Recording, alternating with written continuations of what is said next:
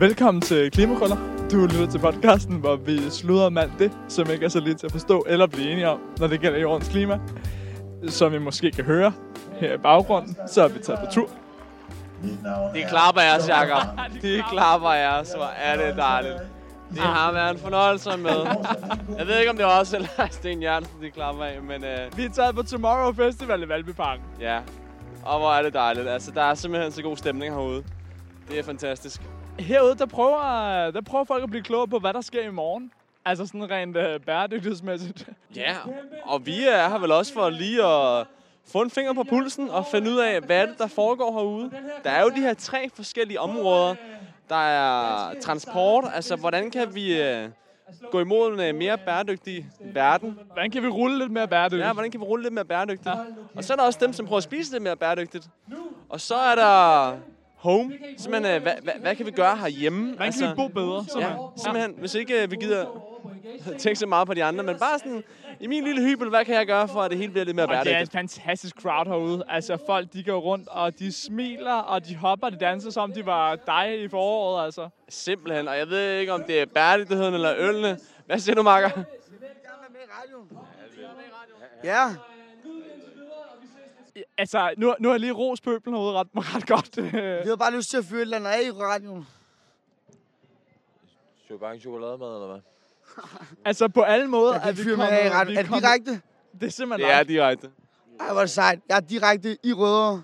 Nej, den kan du ikke slå, bro. Det, det, bliver, det bliver svært. Det bliver en dyr aften. altså, Rasmus, hvor, hvor, hvor kom vi fra? Vi, vi, vi er live i Rødovre. men, øh, men, øh, men øh, Chubange, chubange. øh, Chokolademad. der er en bæredygtig bolig lige her. Det er en bæredygtig studiebolig, og det er der, man skiffer på. og vi har altså ikke drukket lige så meget som, som gæsterne her på festivalen. Øh, så vi skal ind og studere den. ja. Ja, hvad skal jeg så? Altså, bæredygtig bolig, hvad er det for noget? Er skiffer bæredygtig? Jeg tror ikke, jeg bor bæredygtigt. Jeg vil gerne bo mere bæredygtigt. Ja, Jamen, jeg er også i tvivl. Vi hopper den. Ja, lad os høre, hvad de siger.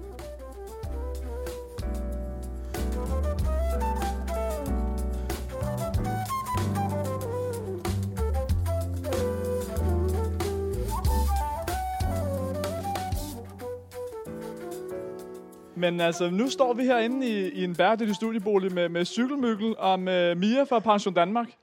Og øh, hvad er det? Hvad, hvad foregår der her? Hvorfor er den bæredygtig, den her bolig? Jamen, det handler om øh, ambition om at lave nogle gode studieboliger til de studerende, som er bygget i træ fra eners tid, som er produceret i Danmark, hvor alting kan repareres, så der er ikke noget køb og smid væk kultur her. Ja, så har vi hyperoptimeret øh, al pladsen herinde og, og alle møblerne. Øh, så øh, når de studerende kommer til, til Danmark, det er ret typisk udvekslingsstuderende, så skal de gå ud i IKEA og købe for 5-10.000 kroner studiemøbler, øh, som så bliver smidt ud igen bagefter. Så vi har ligesom lavet øh, boligen helt indflytningsklar, så vi også øh, sparer miljøet for en masse affald i, i den sidste ende. Ikke? Jamen altså, det er jo fantastisk. Vi kan se, der, det meste er faktisk lavet i træ, ligesom øh, den gode Bro- Bo Fritzbøger, han gerne vil have det, Jacob. Hvad siger du til det? Ja, fuldstændig. Altså, han være rigtig glad her, fordi vi går jo kontra på de kinesiske sandmafiaer. Altså, så der er god mulighed for at bygge masser af de her boliger, og så stadig være stolt af sig selv. Og træ er også et fantastisk materiale, fordi det binder jo CO2, når, når træerne vokser. Så i sådan en studiebolig her, bare i møblerne alene, så har vi bundet 470 kilo CO2. Det er alligevel en del. Og hvad, hvad koster det her? Det koster cirka 5.000 kroner at bo her. Så får du noget boligsikring, du kan trække fra. Men så får du til gengæld også øh, dit eget værelse på cirka 20 kvadratmeter og nogle super gode fælles arealer, fælles køkkener. Hvor kan man stille dem op henne? De står ude ved DTU, der har vi sat de første 500 studieboliger op, og så øh, ude i Lundtoften, og så står der 300 mere ude i Ballerup. Men de kan jo egentlig i prin- princippet sættes op over det hele. Jamen, det er jo fantastisk. Altså, jeg har ikke set dem ude på DTU, men jeg glæder mig meget til at se dem. Og det er, de er simpelthen let transportable og det hele, eller hvad? Super nemt at transportere. Vi kan lave, øh, jeg tror, de, de dage, hvor de har sat flest op, der har de sat øh, 22 op på, øh, på en dag ude på byggepladsen. Jeg kan bygge cirka 14 om ugen på, på fabrikken i Lykstør, så det er super nemt at, at sætte op. Hvad hvis man ikke er studerende? Hvad kan man ligesom lære af den her måde at bygge på? Altså, hvordan kan, kan voksne mennesker ligesom begynde at bo mere bæredygtigt? Jamen, der er jo rigtig mange ting at lære af det her, fordi hele det her kompakte måde at leve på og bo mere fælles, det er jo det, som den her bolig kan, og det kan du også vælge til, hvis du er familie, der gerne vil bo i fællesskab, eller du er senior, der gerne vil bo. Altså, så det tror jeg, vi kommer, vi kommer til at arbejde utrolig meget videre af den her vej, fordi det er en måde at optimere, men også give en kæmpe livskvalitet. Bliver IKEA ikke ked af det? Nej, IKEA kommer sikkert bare til at flytte sig lidt, så de kan følge med. Det er jo lidt vores, vores mål at udfordre IKEA, ikke? og ligesom forhåbentlig inspirere dem til at, til at tænke mere bæredygtigt og en ny måde at producere på. Vi, er, vi har lavet en digital produktionsplatform, som gør det utrolig nemt og billigere at producere de her møbler. Så vi håber lidt at blive kopieret af andre, så vi kan ligesom være med til at skabe den her bæredygtige transformation. Men bliver det ikke lidt kedeligt? Bliver det ikke ensformigt? Alle bruger de samme? Eller, eller hvordan? De behøver ikke, at bo, øh, de behøver ikke at være det samme. Vi har gjort det så nemt og så billigt at producere øh, sådan indbyggede møbler. Så jeg tror, i de studieboliger, der er ude i Ballerup, der har vi 17 forskellige versioner af, af sengeenheden, så vi kan hele tiden sådan suboptimere på produktionen og på, på detaljeringen af den. Øhm, og så har vi lavet en QR-kode i hver lejlighed, så viseverden behøver faktisk ikke engang selv at holde styr på, hvad det er for en bolig, hvis der er noget, der går i stykker. Så han kan bare scanne en QR-kode, så viser den ligesom, hvad for en bolig du står i, og hvad for nogle øh, elementer, der er i, i den bolig. Hvad tror I ligesom er de tre vigtigste ting for studerende, når de skal vælge en bolig? Så kan vi ud bagefter og spørge dem. Altså, jeg tror i hvert fald, pris er super vigtigt, men jeg tror også, vi begynder at se nogle studerende, som vil interessere sig rigtig meget i, for hvad er det for et CO2-aftryk, man ligesom er med til at, at skabe, og dermed også bo i. Ja, så man sige, en af, af fordelene ved, ved træbyggeri, og udover det er bæredygtigt, så er det også et super behageligt indeklima, og det tror jeg også er rigtig vigtigt for de studerende. Fedt, det undersøger vi. Jamen Hjalte, vi har fundet to studerende. Hvad, øh, hvad tænker I, når I skal vælge bolig? Hvad er vigtigt for jer? Øh, jeg synes, at det er øh, super vigtigt for mig, at jeg kan øh, have fritid. Jeg har ikke øh, de sidste øh, tre år, mens jeg har læst, der har jeg ikke haft et job, fordi jeg har fundet en super billig bolig. Øh, hvilket jeg har været rigtig glad for. Jeg, jeg tror, det hænger, altså det der med sådan at, at kunne bo småt, tror jeg hænger rigtig meget sammen. Jeg har meget fritid. Øh, så ja, for mig der er det virkelig meget pris. Så jeg tror, jeg prioriterer rigtig meget, øh, hvad hedder det, at det er mit eget, og at jeg kan være mig selv. Jeg, ikke, jeg vil ikke være god til at bo på kollegie og med mange mennesker. Så det der med at bo fire på kollegiet, det er ikke... øh, Jeg tror ikke, jeg vil øh, hænge sammen i det. Okay, men så det der med at bo på 20 kvadratmeter alene, vil måske være meget fint. Nej, jeg vil heller ikke være helt alene. jeg vil bare gerne være mig og min roomie. Hvad, hvad så med bæredygtighed? Altså, at en bolig er bæredygtig. Hvor, hvor højt ligger det på listen, hvis vi tager fra 1 til 10? Ligger vi derop, okay, det er det vigtigste, eller det er faktisk ikke særlig vigtigt? Altså jeg tror, bæredygtighed i forhold til bolig er jo det er lidt svært at definere. Øhm, så jeg ved ikke, hvad du tænker på sådan. Hvis man simpelthen bare tænker klimaaftryk, CO2-udledning, ved at bygge boligen og ved at bo i boligen. Altså nu bor jeg i en virkelig gammel lejlighed. Øh, og det synes jeg Det er jo en god ting i virkeligheden. Jamen det er det nemlig. Ja. Øh, og, det, det, altså, og før det, der boede jeg i sådan noget, der var, det var lige blevet bygget. Og jeg, jeg vil sige, jeg kan bedre lide at bo der, hvor jeg er nu, fordi det har mere sjæl og sådan noget. Men jeg skulle lige til at sige, det, det prioriterer jeg også rigtig meget, men jeg tror, det handler meget mere om æstetik.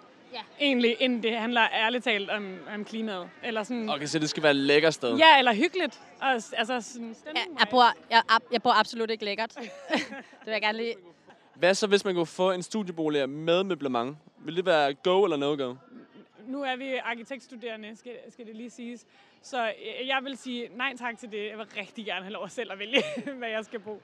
Det er godt nok en svær ting, den der med boligerne, Rasmus vil til, fordi at, altså, mange af bygningerne står der jo i forvejen, og så vælger du bare noget, der allerede er bygget. Ja. Og, og i mange tilfælde er det vel næsten lige så bæredygtigt, som at skulle til at bygge noget nyt. Ja, hvis det er isoleret ordentligt og sådan, så det handler jo sådan set mere om, okay, hvis du selv bygger nyt, eller hvis du flytter ind i noget nybyggeri, det skal være i træ.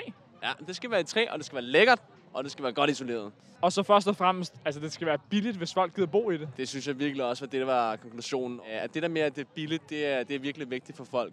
Og om der så skal noget, noget lovgivning indover, Ja, for jeg tænker også, i virkeligheden, så er det jo, det er jo de andre boliger, der er for billige, så relativt set, så bliver sådan en studiebolig i træ der, den bliver dyr.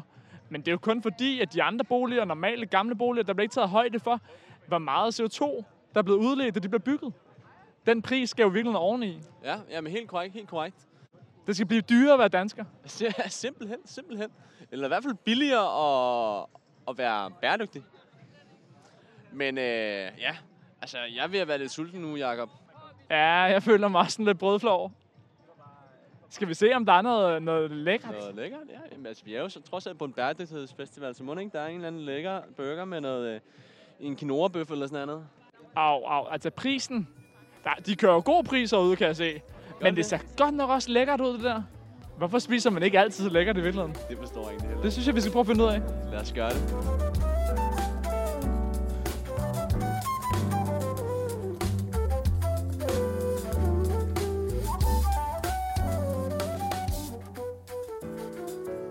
Altså, gutter, det ser jo alt for lækkert ud, det I sidder med her. Spiser I sådan der hver dag? Altså, øh, nej. Kun på festivaler spiser vi det her mad, tror jeg. Hvorfor ikke? Det ser jo sygt lækkert ud. Jamen, det er kun på... Det, altså, jeg har ikke majers derhjemme.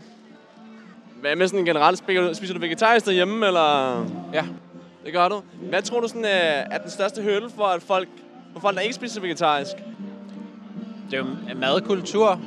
Det er en kul- kultur omkring mad, som... Øh, altså, man er vant til at spise kød. Øh, det har man været vant til i... Altså, alt sådan noget som burger. Man er vant til, at der skal være pepperoni på ens pizza. Og der skal være en, en øh, bøf, som øh, kommer fra en ko i ens, øh, i ens burger. Kunne du finde på at spise vegansk? Nej, altså jeg, jeg, har, jeg har faktisk været vegetar hele mit liv. Øh, og jeg tror, jeg har det lidt som kødspisere har det. Med, øh, altså, de plejer altid at sige til mig sådan, øh, Åh, så går du glip af bacon og sådan. Og sådan har jeg det lidt øh, i forhold til veganere, i forhold til ost. At jeg synes, at det sådan, er, altså, jeg kan sgu ikke leve et liv uden, øh, en- uden ost.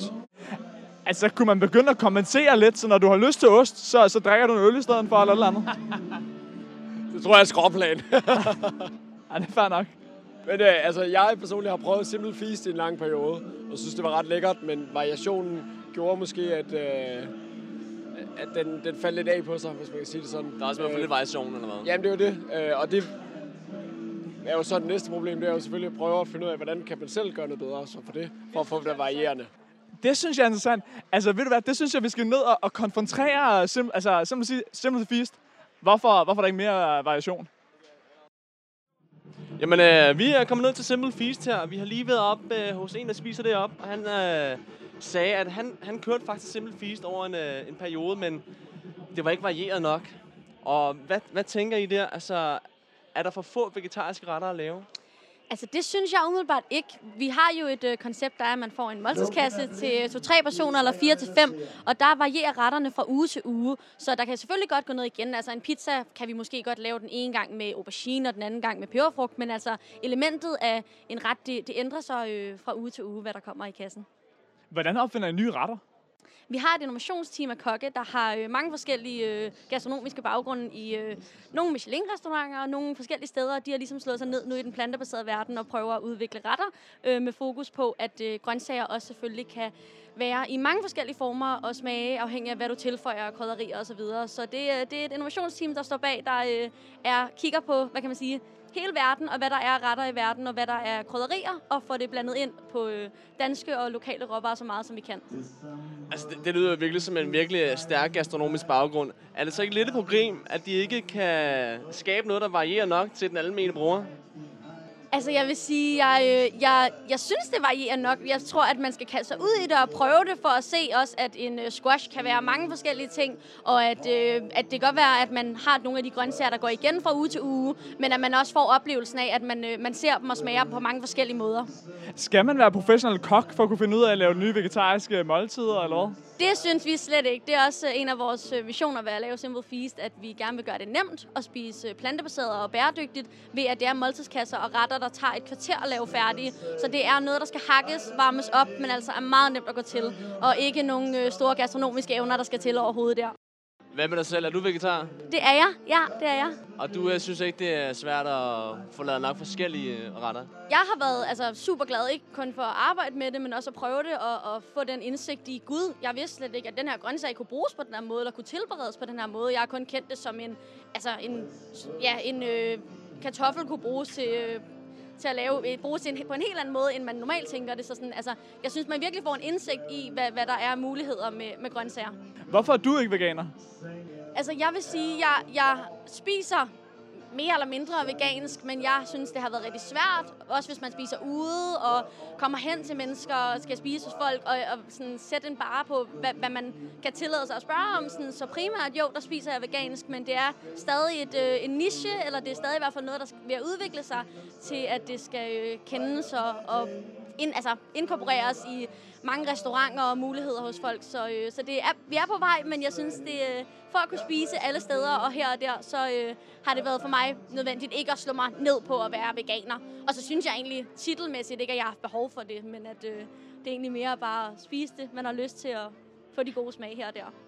Cool. Altså sådan take home message er måske der med at undersøge det selv. Altså, hvad kan man lave? Hvad kan man bruge en aubergine til?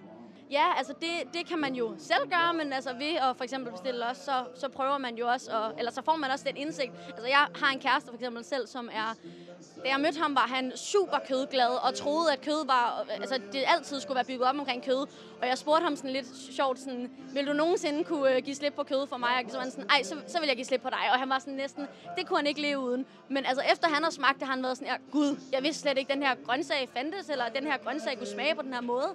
Men det, øh, det det altså, så, så for ham har det været et, en kæmpe også sådan hjælp at ligesom blive taget i hånden med at få indsigt i, hvad er plantebaseret mad, uden at øh, han ligesom selv skulle ud og skabe en dyb tallerken. Så vi skal hen i en eller anden øh, kærlighedsafdeling af festivalen, fordi vi er simpelthen nødt til, vi er nødt til at matche folk op. Altså kød elsker med veganer og vegetarer. Ja, men det er det. Ved du hvad, det, det, det, det tror jeg, det er den næste mission. Ja, det er den nye brud, der kommer. Det er næste mission, men altså, good job, good job. Altså, Ja, tak, tak. Jeg er selv stolt. Han Ja. er der stadig.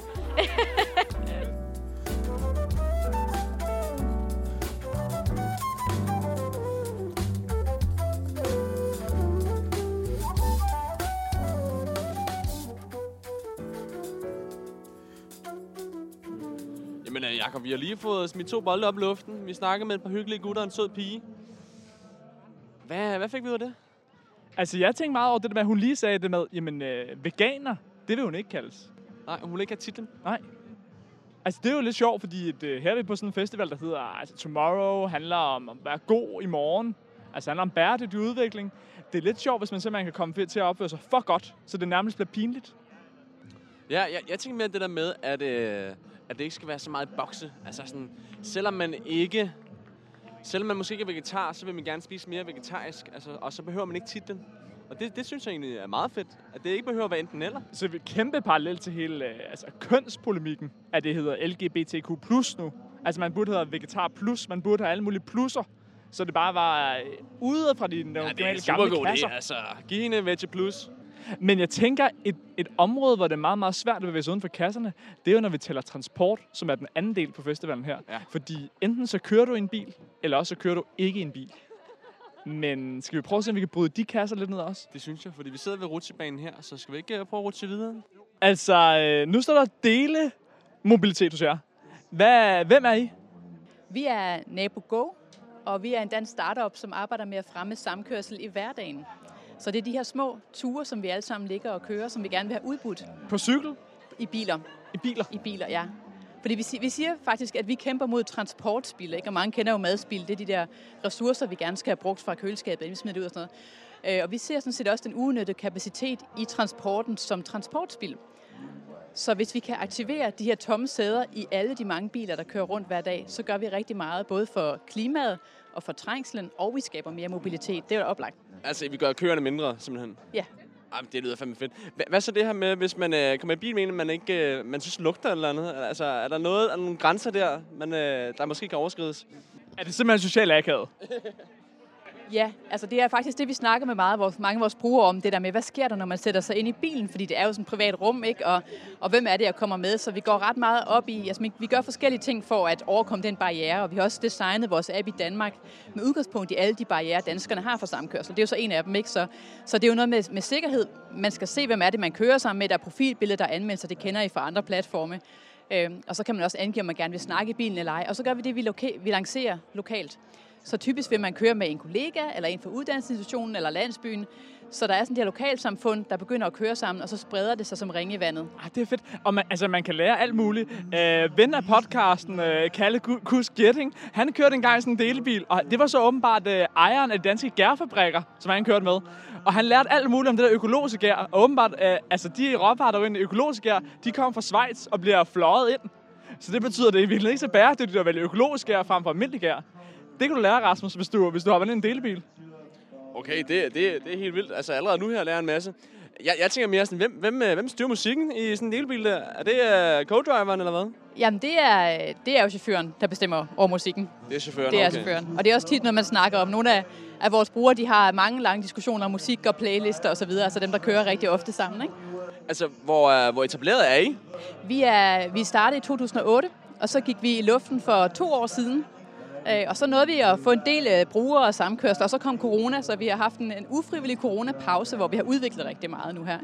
Men nu er vi faktisk i 23 kommuner i Danmark, og vi er på vej på markedet, eller vi er på markedet i Sverige og Holland også. Hvad er jeres største udfordring? Det har været corona, øhm, men det er jo i virkeligheden den her adfærdsforandring, som vi skal skabe. Det er ikke sket før, at folk udbyder og bruger de der mikroture i hverdagen. Så den adfærdsforandring er vores største udfordring. Altså, det lyder mega fedt. Altså, super fedt. Også for, for os danskere, ikke, som øh, har lidt svært, hvis jeg hej til sidemanden og så videre. Ligesom rydde nogle grænser, det bliver skide godt. Jeg tænker, Rasmus, vi skal ud og overbevise nogle mennesker om, at de skal køre bil med en fremmed. Lad os gøre det, altså. Vi har lige været over hos uh, Go, og de her, kunne I uh, finde på at køre i delebiler i fremtiden? afgjort, og vi har også gjort det, tror jeg. Ja, altså helt sikkert. Øhm, Jeg har arbejdet uden for København en periode, hvor jeg kørte med det offentlige, øh, og det var sådan set også godt nok, men, men, men det der med at, at kunne komme, komme på arbejde uden for København, selvom man bor inde i København og ikke har en bil, der mangler stadigvæk nogle, nogle bedre løsninger til det. Øh, Så når de er der, så vil jeg helt sikkert... øh, Er det ikke akavet? Nej, det synes jeg ikke. Jeg, nej, det synes jeg ikke. Jeg har, jeg har også kørt med GoMore til koncerter og sådan noget i, i, i øh, Aarhus og andre steder i Danmark. Det, jeg synes egentlig, det, det er fint. Man, man møder nogle nye mennesker, og det skaber et andet fællesskab. Så det, synes jeg. Altså, øh, jeg talte faktisk med dem, da jeg var derovre om det. Altså, det er også et spørgsmål om kultur, ikke? Altså, kan, kan man tillade sig at sidde og spise kylling i en fremmedmands bil, når man kommer ind? Og der er der nok også nogle generationskløfter, der ligesom skal, skal, skal, skal ligesom ses an, ikke? Øh, hvad skal man høre i radioen? Altså, er, er det P6 Beat, eller er det, eller er det P3? Ikke? Den Og- evige diskussion. Den evige diskussion, ikke? Altså, der er nok nogle ting, altså man, man skal lave sådan et, et tredje nyt offentligt rum, hvor man taler om, hvor- hvordan fanden gør vi lige det her, ikke? Personligt, så kunne jeg, jeg, jeg kunne godt finde på at, at købe en bil. Jeg må sige, jeg, er- jeg er sgu lidt i markedet for at købe en bil øh, af forskellige årsager. Men, øh, men hvis jeg gjorde det, så ville jeg meget aktivt søge ind i de der fællesskaber. Fordi, fordi altså, hvis jeg skulle køre til en lille tur til Helsingør, eller en længere tur til Aarhus, det ville gøre den tur så meget federe. Ikke fordi, at jeg ville spare penge, men det ville gøre den tur så meget federe, hvis jeg havde nogen med, som jeg kunne snakke med, og lært nogle nye mennesker at kende, og ja, få nogle andre input, end at bare sidde og høre radio. Tror I, man kunne gøre det samme for cykler? Øh, jeg har øh, det, der hedder Swipe, øh, hvor jeg leger en cykel. Øh, men det er jo så kun til mig selv. Men, men ja, altså det, det, selvfølgelig kan man Ude det. et ladecykelkoncept? Ja, ja, ja, sådan et eller andet. Men, men det, så er spørgsmålet bare, altså, hvor individuelt vi skal være. ikke? Fordi der er jo mange, de vil gerne så de har blomster på. Og det, det, altså, det er jo et spørgsmål om tilgang til materialisme. Ikke? Altså, hvor meget vil vi selv eje? Og sådan, og spørger du en seksolog, så er der sikkert et eller andet dybt øh, øh sådan animalsk i, at vi vil eje vores egen ting og sådan noget. Og det skal vi nok begynde måske sådan at, at tænke, nytænke. Skal vi nødvendigvis eje alt? Jeg ved ikke, øh, hvis man kunne... Altså de der ladecykler, som man, hvis man har været på Roskilde Festival, som kørt mellem stationen og festivalen, øh, som jo kun var et fænomen i den uge. Hvis man kunne gøre det sådan lidt mere øh, vedblivende i, den københavnske, i det københavnske natteliv, tror jeg sgu egentlig, det ville både være sjovt og, og mere sikkert. Og så ville jeg nok tage sådan en, en, en taxa eller min egen cykel, fordi vi må også, vi må også indrømme, vi kører, jo, vi kører jo utrolig meget på cykel beruset i Danmark. Øh, måske vi skulle have nogen til at køre os øh, på cykler. Jamen, altså, det lyder som en genial måde at nye, øh, møde nye folk på. Simpelthen køre i ladecykel med dem. Ja. Det må da være mega hyggeligt. Ja. Er der en ting, I gerne vil, vil blive klogere på her, når I tager hjem i dag? Er der en ting, hvor I ligesom, "Nå, det der, det kommer jeg til at ændre i mit hjem eller et eller andet? Øh, jamen, så, altså, øh, måske ikke blive klogere på, men en mere en reminder, vil jeg sige. Altså, der er mange ting, hvor man lige får en reminder, og, og det er jo alt lige fra, nu har vi været overtaget med de der øh, bilfolk, ikke? Husk nu, når man besøger øh, sine forældre, at man godt kan tage en delbil. Husk på, at bare fordi tøjet ikke er øh, skrigende nyt og moderne, at det måske ikke fejler noget. Øh, altså, det er mange begge små, og sådan er det jo generelt med klimaspørgsmål, ikke? Det er mange begge små. For mit vedkommende, for mit vedkommende vil det helt sikkert være øh, hele maddelen. Øh, altså, jeg virkelig, virkelig elsker kød. Men det er længe siden, jeg er blevet bevidst om, at jeg skal spise mindre af det, og også hvilke typer kød øh, jeg skal spise, og hvilke typer jeg skal prøve at undgå. Og det, det er, en, det er et, et bagtæppe i, min, i mit valg hele tiden. Men når man så er her, så finder man virkelig ud af øh, at smage på nogle af de der vildt lækre alternativer, der er til, til det. Ja, det, det er en ambassade for, for nye tiltag, ikke? Altså, du kunne også spise det her, for eksempel, ikke? Altså, det er jo cool. Altså, det er jo cool.